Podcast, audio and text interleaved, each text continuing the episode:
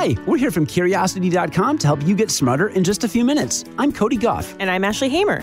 Today, you'll learn why some scientists are comparing an ancient bacteria to the fountain of youth, how temperature might affect how you spend your money, and a rule you can use to develop new skills in just a few hours a week. Let's satisfy some curiosity. A Russian scientist thinks he's found the fountain of youth in bacteria from Siberia. Dr. Anatoly Brouchkov is a geocryologist, and in 2009, he discovered a bacteria that he says is about three and a half million years old and is still alive. It has some promising properties, and oh, by the way, Dr. Brouchkov injected himself with some of it. How's that for a science experiment? I'm going to tell you about this bacteria, and then, Ashley, you tell me if you will do what he did. I already know I won't. I won't. we'll just say that right now. We'll see. This bacteria is called Bacillus F, and Brouchkov found it frozen deep in the permafrost on a mountain in Siberia's Yakutsk region, like even deeper in the permafrost than woolly mammoth remains. The bacteria was still alive, like I said, but Bacillus F seems to make everything around it live longer too.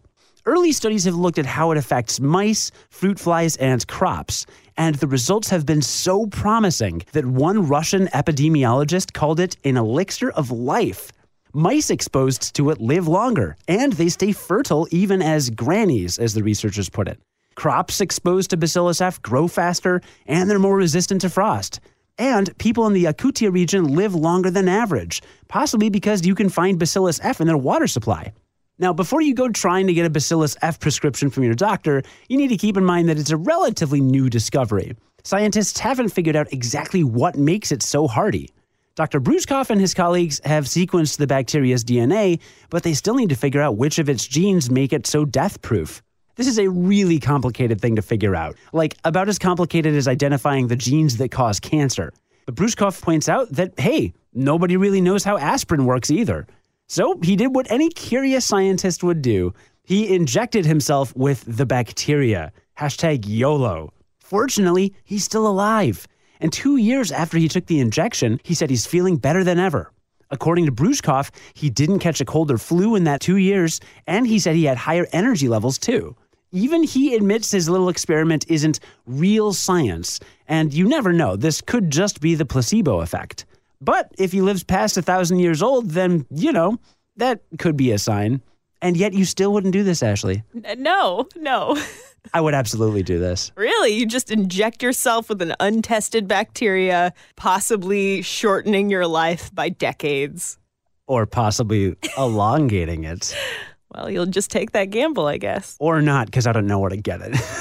I'm not going to Siberia. Head to Russia. No, no, thank you. It's very cold there.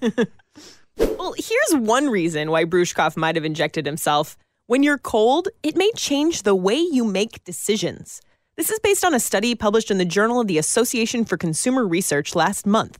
It found that when you're cold, you make decisions in the heat of the moment. And these findings could have implications for how you spend your money. This isn't the first time researchers have noticed how temperatures can affect your thinking. Studies have found that people are more likely to rent romance movies and listen to nostalgic music when they're chilly, meaning that just being cold might be enough to make you seek out metaphorical warmth. And the experiments in this study showed a link between temperature and emotional versus logical thinking.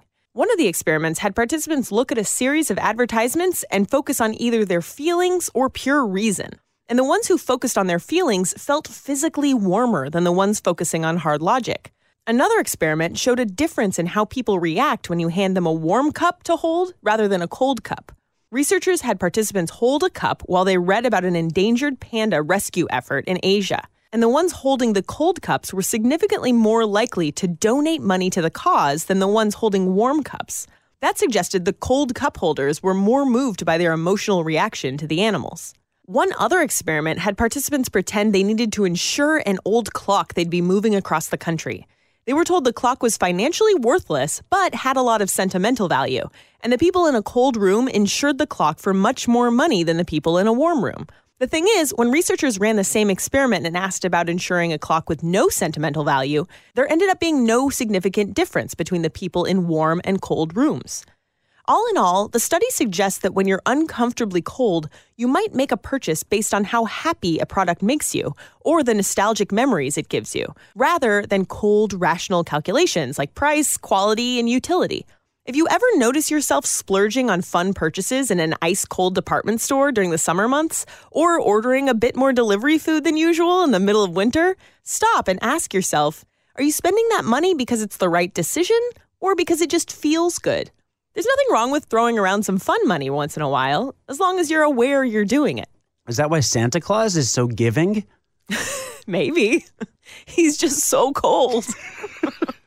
we like to help you get smarter in less than 10 minutes every day.